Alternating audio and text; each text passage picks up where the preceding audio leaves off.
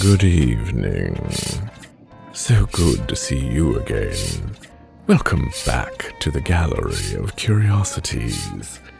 I remain, as always, your humble host, Osgood. Please don't mind the mess. I had to clear out some floor space here so that I could spread these maps out. I do a little consulting work on the side, you see, examining proposed street layouts for accidental occult diagramming. It happens in city planning much more often than one might reasonably expect. You want an example? Many, many tourists have commented on a lingering unwholesome taint in their aura after visiting Washington, D.C. There is very much a reason for that, I assure you. Unfortunately, there are not many of us geomancers left in the world. More's the pity, such an overlooked science. However, you came here for a story, not to watch me turn a protractor. Let's get you started on this evening's exhibit, shall we? It comes from William Stiteler, who lives somewhere in central New York and has been published in places such as Grimdark Magazine and Kaleidotrope, occasionally as S.M. Williams. When not writing, he spends his time determining where things are. More can be found at internetmanifestation.com. Our reader for this evening is Mr. Lou J. Berger. Walking the Line by William Stiteler. Credence was pretty sure the house was going to cause trouble. The line of stakes marking the route they'd followed across the dry landscape of the Arizona Territory led right up to it and were supposed to carry on through where it stood. The Southern Pacific Railway had made it clear that it wasn't big on adding track to go around things, was the problem. They were pretty adamant that he just lay out the route, exactly as they had it mapped out, in fact. He'd near had his head bitten off for suggesting a small change that would avoid making a tunnel last time he'd been back at the main camp. They either didn't understand that things got complicated when you hit the ground, or they figured they could just overcome reality through sheer force of will, like pattern walkers did. Credence could have told the higher ups in the railway why that kind of thinking could get you in trouble, had any of them bothered to ask. But it wasn't Credence's job to mull over hubris, no matter what kind of insight his family had given him. His job was to stake out a route for a new section of railway. Jack Randall handled the philosophical discussions on this trip. Right now, Randall was looming over the homesteader who'd built the shack, philosophizing. Even if the head of the security team hadn't been backed up by four other men, the two revolvers in his holsters, 44 Smith & Wesson number 3 Russians, would have given him an advantage in the debate. The homesteader was stubborn, though, and Credence supposed anyone trying to scratch a living out of this piece of the Arizona territory had to have a certain amount of grit. I own this land fair and square, said the little man. Paid for it in money and blood. Your railway can just go around. Randall spat a stream of tobacco in a thoughtful manner. Just how far out of our way you reckon we ought to go, mister? There's a big hill yonder that we can't just climb over. You want us to pick everything up and swing 10 miles out in a big loop just to suit you? If that's what it takes, said the homesteader. Not my problem. Randall's men were as tense as Credence. Even Credence's assistant, Owen, seemed nervous, and he didn't have much of an imagination. Randall himself was relaxed, though, like he was discussing some abstract point of interest. Why'd you even build way out here? he asked. Seems dangerous. There's whole settlements of followers of the diagram in this territory, popping up faster than the U.S. cavalry can stamp them out. Liable to be out hereabouts walking patterns and summoning up all sorts of things. He glanced around the arid landscape as if expecting to see a servant of the old gods shambling toward them across the sage. I ain't afraid of no old gods, said the homesteader. And Credence winced slightly at the blasphemy. Yeah, I can see you're a brave one, Randall said. He looked around again, his eyes lingering on the rickety house for a moment. Credence followed his gaze and saw what looked like the barrel of a shotgun in the single glassless window facing them. He hadn't seen it before in the deep shadow, but it was Randall's job to notice that kind of thing. Credence, Randall barked. Can you pick up the line onto other side of this gentleman's property? Credence felt a rush of relief and took a moment to scold himself for always expecting the worst. He'd taken this job because it was civilized, after all, modern, not like his old life. He nodded. Just need to shoot a few points in a dogleg. Well, best get to it, I guess, Randall said. Don't look like I'm going to bring anyone around to my point of view. He tipped his hat to the homesteader. Good day to you, then. Someone will be along behind us, maybe give you a better offer than I can provide. Won't matter, snapped the homesteader. Randall shrugged and walked away, gesturing for Credence and Owen to get to surveying. It was Owen who alerted Credence to the smoke the next day. Credence was facing the wrong way to see it, looking through his theodolite down the proposed route for the tracks. But Owen had nothing better to do than look around, or that was his attitude at any rate. When Credence looked up from the scope to ask him why he wasn't holding the rod level, he saw Owen staring back down their route from the previous day. He glanced over his shoulder, saw the smoke, and turned, his gaze sliding over to Jack Randall and the rest of their escort. Or what there was of it. Stevens and Lopez were missing. Rusty and Pete were spread out, keeping watch, and Randall himself was sitting, back to a large rock, getting what shade he could from the Arizona sun with his Winchester across his knees. He met Credence's gaze with reptilian boredom. You see that? Credence asked, jerking his head toward the plume of smoke. Randall levered himself up a bit from the rock and glanced back.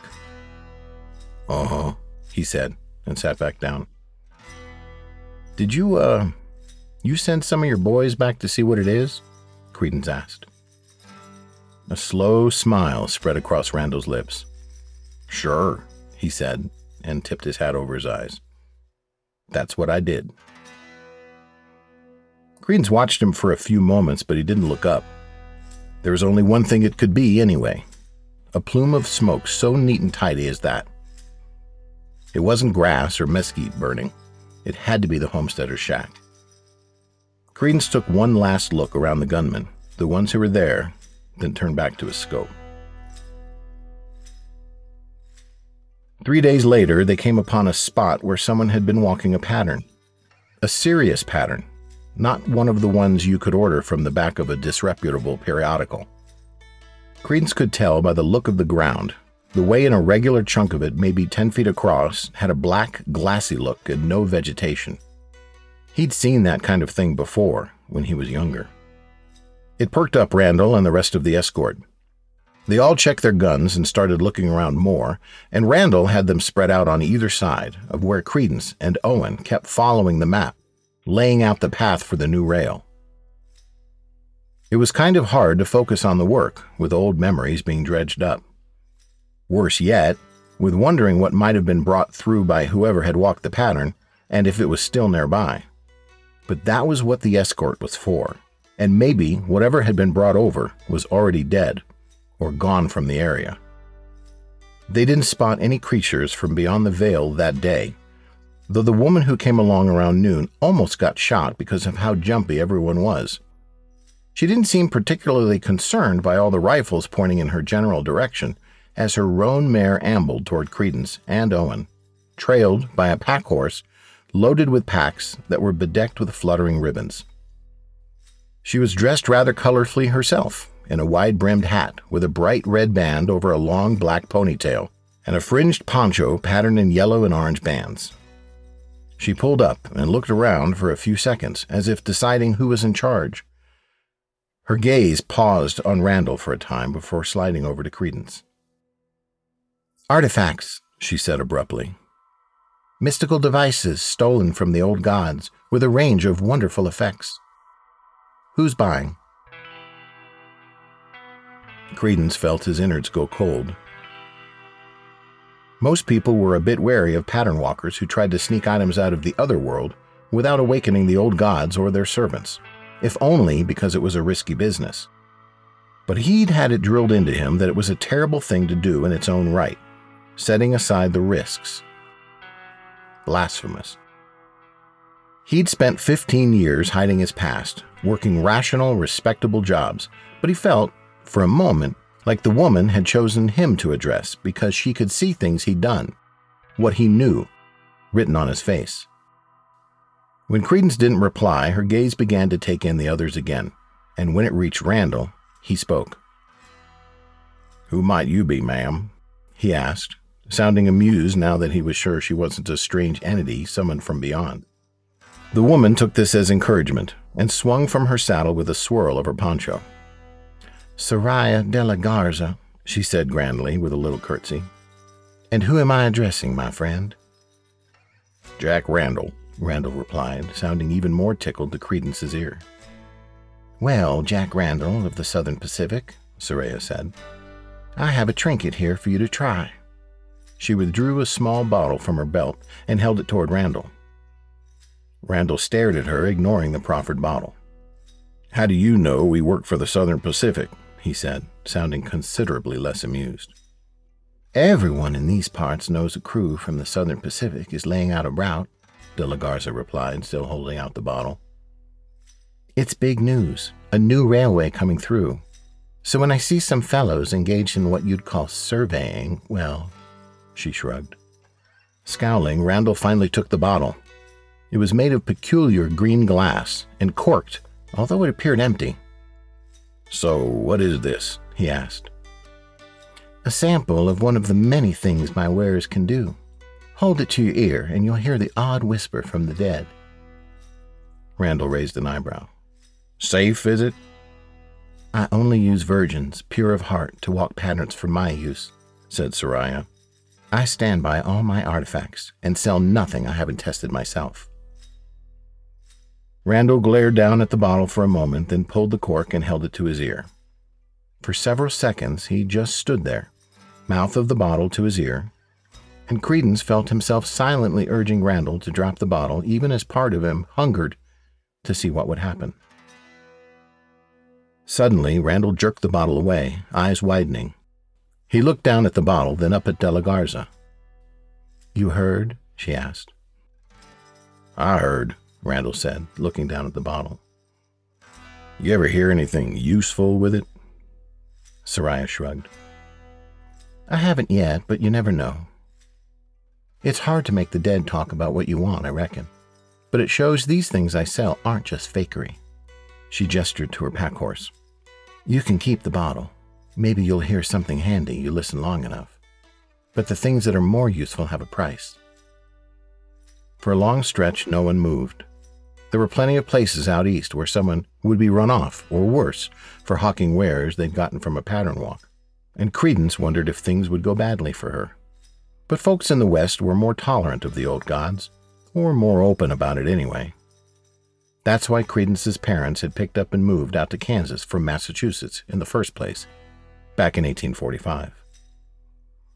Stevens, one of Randall's bolder men, strode over to Soraya and her pack horse and that was enough to make the rest of them amble over too. In a few moments, all the gunmen were gathered around as De La Garza went through all the trinkets she'd stolen from the old gods, or said she had. Owen followed them over, still holding his grade rod. Credence stood apart as the others gathered around the stolen wares, awkwardly adjusting the dials on his theodolite. I'm sure none of you gents would be interested, Soraya said, but this little device will cure impotence. There was a great deal of laughter at this, and suggestions from some of Randall's men about which of the others should buy it. Now, this, Soraya said, holding up an iron clamp, this will speed healing quite a bit. I imagine it could come in handy for someone in your line, Mr. Randall. Maybe so, Randall replied. You have something there that could drop a bad man in his tracks? That'd come in handy in my line, too. I'm afraid stealing something like that would take a long pattern, Mr. Randall, Soraya said easily. Long and complicated. Walking something like that can attract the wrong sort of attention. Everyone got quiet at that, and Credence assumed they were all thinking of the patch of black, glassy ground they'd seen earlier. Randall broke the silence with some remark about the length of the pattern that would be needed for a device to cure Stevens's impotence, and everyone was laughing again, and buying stolen relics. It wasn't until Soraya had sold everything she could that Randall asked her about it. Evidence of a servant of the old gods crossing over. I had nothing to do with it naturally, Soraya said, but I saw it. I was going to ask if I could tag along with you for a bit. Be nice to be around folks as well heeled as you if something nasty is roaming around nearby. Credence looked up sharply and saw Randall shrug. Okay by me, he said. But we move slow, you know, at his pace. He pointed, but Credence realized that Soraya had already been looking at him. Fine with me, she said, still watching him. I could use a little leisurely travel. Credence tried to ignore Soraya and the memories all her talk of pattern walking had roused, but she didn't help matters by talking loudly and cheerfully with Randall and his men all afternoon. It was all so distracting that he kept making mistakes needing to cross out and rewrite figures, or call Owen back to reshoot a station. They even made less distance than usual because of it all, and Credence was irritable when they finally made camp. He sat apart from the group with his plate as dark fell, and didn't notice Soraya's approach until she was almost upon him. You didn't examine my wares earlier, she said, sinking to the ground next to him. Credence grunted. Undeterred, Soraya produced a plain ring that glinted in the firelight. Steadies the hand and sharpens the vision, she said, holding it toward him. Just the thing for a surveyor. Five dollars. Credence shook his head. Four dollars, because I've been having a hard time selling it, Soraya said. No one in this territory seems to care much about steady hands except gunfighters, and I cannot abide selling to gunfighters. She shook her head. No, sir, I won't do it though someone with my talents could make a fortune catering to those types. Credence grunted again. So, Soraya said after a moment, four dollars? Credence sighed. I don't hold with stealing from the old gods, he said. Soraya shrugged and made the ring disappear to wherever she'd produced it from. So, she said cheerfully, heading to Bisbee Flats next? Hmm? Credence said. Oh, no, we're swinging north after another half mile. Soraya tipped her head back to look up at him under her hat brim, her face orange in the flickering light. North? What's north? Credence shrugged. Not much, and we turned back to the southeast after a bit anyway. But why would the Southern Pacific just veer away from a town like that? How do they plan to make money with these tracks? Credence had wondered that himself, looking over the maps of the lines he'd been told to survey. I just lay out the route they tell me to, he said. I guess you would, wouldn't you? Soraya said. She sounded strangely thoughtful about it, in Credence's opinion. You walk patterns, do you? he asked. Soraya broke off from staring into space and looked over. You mentioned your talents earlier, Credence said. Does that mean you steal these artifacts yourself? Soraya gave him a look that was hard to read. Anyone can walk a pattern, she said at last. The power is in the pattern, not in some bruja walking it.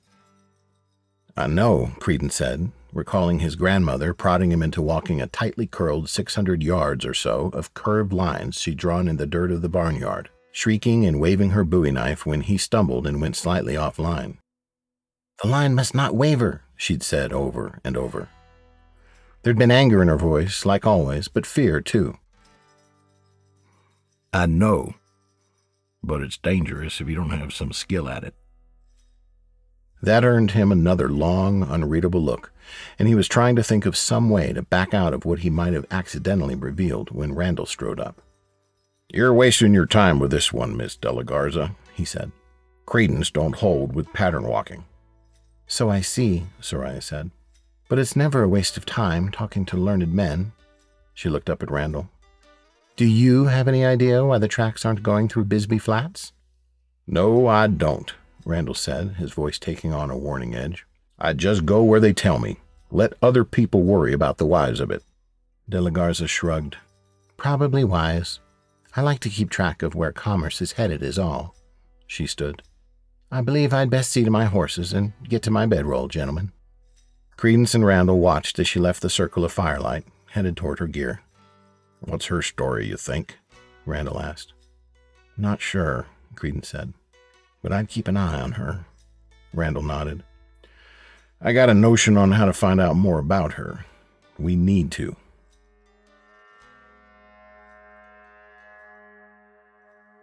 Credence had been told to help his grandmother with food for the wake, but he knew enough to stay out of her way with the mood she was in. So he was standing back to the wall as she stomped around the kitchen, rattling dishes and banging pots. It worked for the better part of an hour. She didn't want anyone's help anyway. But just before the buffet was nearly assembled, the old woman suddenly whirled and leaned close to him, clutching a skillet. You know why Luke is dead out there? she asked, pointing toward the parlor with the skillet. Credence couldn't help but notice that the heavy iron was rock steady in her grasp. Because he resisted. Instead of communing with it, he ran. He hadn't done a very good job running, in Credence's opinion. The reason he'd been willing to spend time in the kitchen with his terrifying grandmother was that it beat being in the parlor with a shattered, torn up corpse. The followers of the diagram insisted on an open casket for anyone whose death had anything to do with the old gods, but a lot of times he wished it were different. We went to a lot of trouble designing that pattern, his grandmother continued. Gave him the honor of walking it. And what does he do? Gets all swept up in the ecstasy of the walk. And when it works, he loses his nerve. Credence thought he could understand someone losing their nerve when a servant of the old gods showed up, but something occurred to him. You'd never lose your nerve for anything, Grandma. Why don't you ever walk the patterns? For a moment, the old woman froze. Then the skillet was coming at his head. Credence lurched awake, throwing off his bedroll. He wished he could throw off the memories as easily. It had been the terror in his grandmother's eye, right before she knocked him out, that had convinced him to leave, to have nothing to do with the old gods. He wouldn't be getting back to sleep, but at least the night was mostly gone. The sun wasn't up yet, but the sky was gray with twilight. Randall and most of the men were dark gray humps around the embers of the campfire, bundled up in their blankets. Soraya a bit further off next to all her baggage.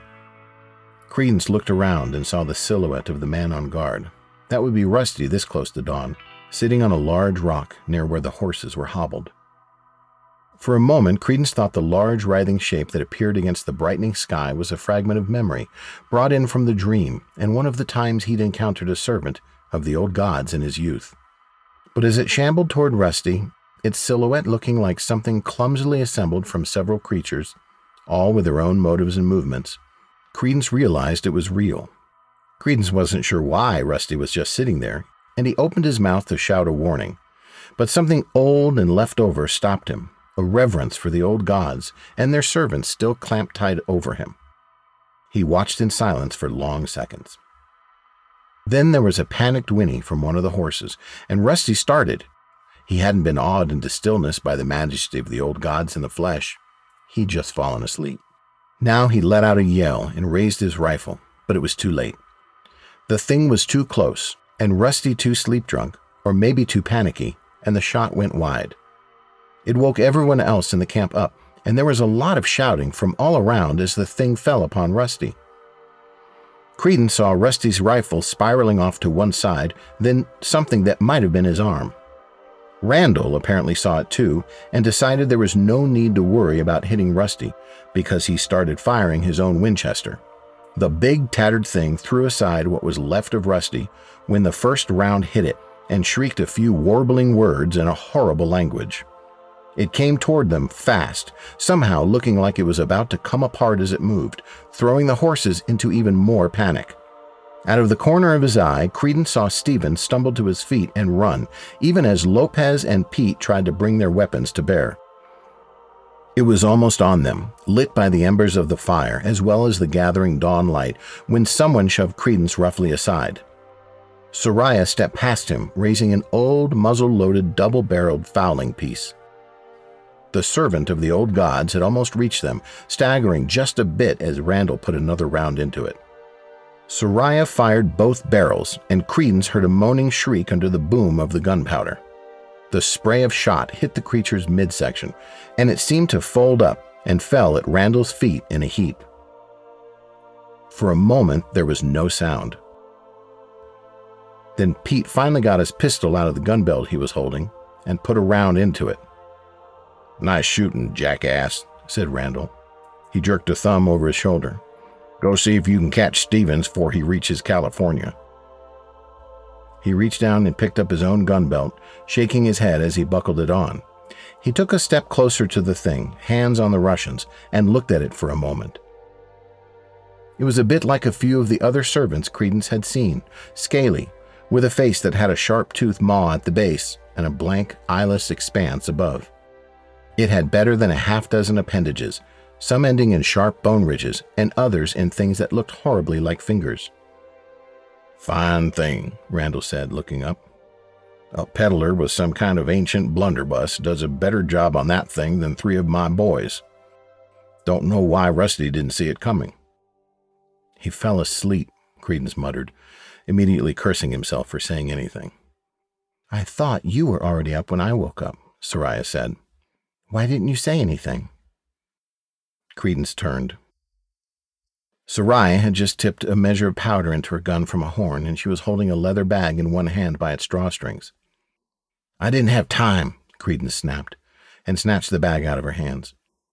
My question is what you're doing with this. He tipped some of the contents of the bag into his palm. This is something else you stole from the old gods, right? he said, holding out a handful of what looked like jagged pieces of obsidian. Something to hurt them, Lopez and Randall leaned in for a look as Soraya glared at him. Well, that ain't surprising, Credence, Lopez said after a moment. It's what the woman does. Something like this, something made to kill servants of the old gods, this would take a long walk. Credence turned to Soraya. You said you keep your patterns short. Don't take the risk of drawing the wrong kind of attention. Soraya held out her hand, and after a few seconds, Credence tipped the jagged shot back into the bag and handed it to her. Maybe she brought that attention to us, Credence said. Maybe it came across because of her. That was ridiculous. He knew a servant of the old gods wasn't going to make the journey without someone walking a pattern to bring it. But he needed to get attention off the fact that he'd been awake when it showed up. Keep people from thinking about connections between him and diagramists.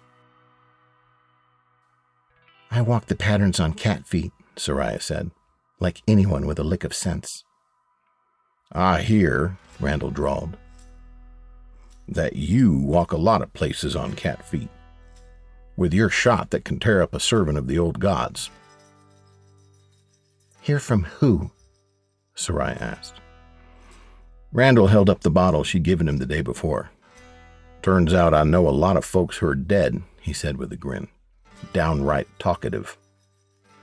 Soraya's eyes narrowed, and after a moment her shoulders slumped slightly. Fine. I do a little work for hire. Some ranchers out near Bisbee Flats hired me to make sure you didn't run the line through their property. Make sure how? Randall asked. Soraya shrugged. However, I needed to. Jesus, said Lopez.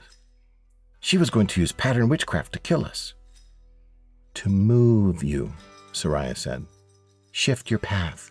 Killing you wouldn't do any good. Southern Pacific could just send new people out. Well, I'm so darn glad you decided not to kill us on such practical terms, said Randall. It doesn't matter anyway, Soraya said. You're not going to Bisbee Flats, and even if you were, well, I wouldn't need to get rough to shift you. A word to a few papers about the diagramist activity picking up around here would do it. She tipped her hat. So, gents, I'll just. Randall drew one of his pistols and leveled it at Soraya's head. This rail ain't never shifting, he said. The line must not waver. Credence felt his chest go tight as realization hit him. The whole thing that had been staring him in the face every day for months.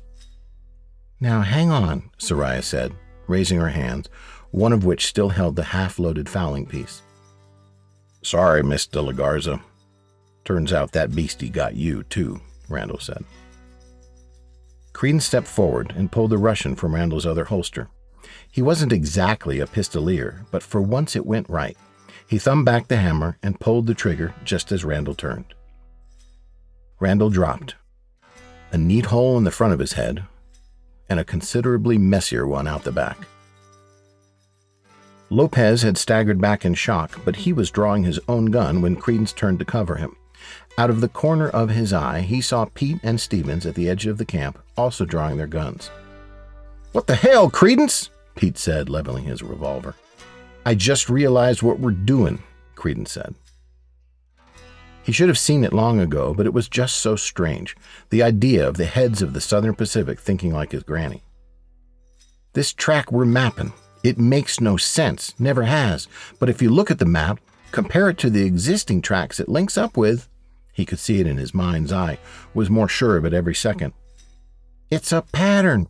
It's a summoning pattern, but it's hundreds of miles long, and the people traveling it will never waver or veer off course. Jesus, breathed Soraya, her eyes widening. We've never been allowed to shift the path, no matter what, Credence said. He pointed to Randall's body.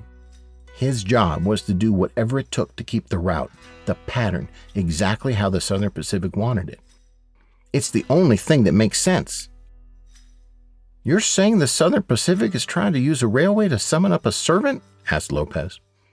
No, Credence said. Something this big, they want to wake up the old gods themselves. For a long stretch of seconds, no one moved. Then Pete slowly lowered his gun, followed by Stevens. So what do we do? he asked. Credence lowered his own gun. Walking away or just up and shifting it would get them all killed. But a surveyor, one who knew patterns and was willing to go up against the old gods, maybe he could make a few subtle changes. Hard to notice in the offices of the Southern Pacific, but enough change that trains on the track would simply roll around pointlessly, bankrupting the company. We've got some stakes to move, he said.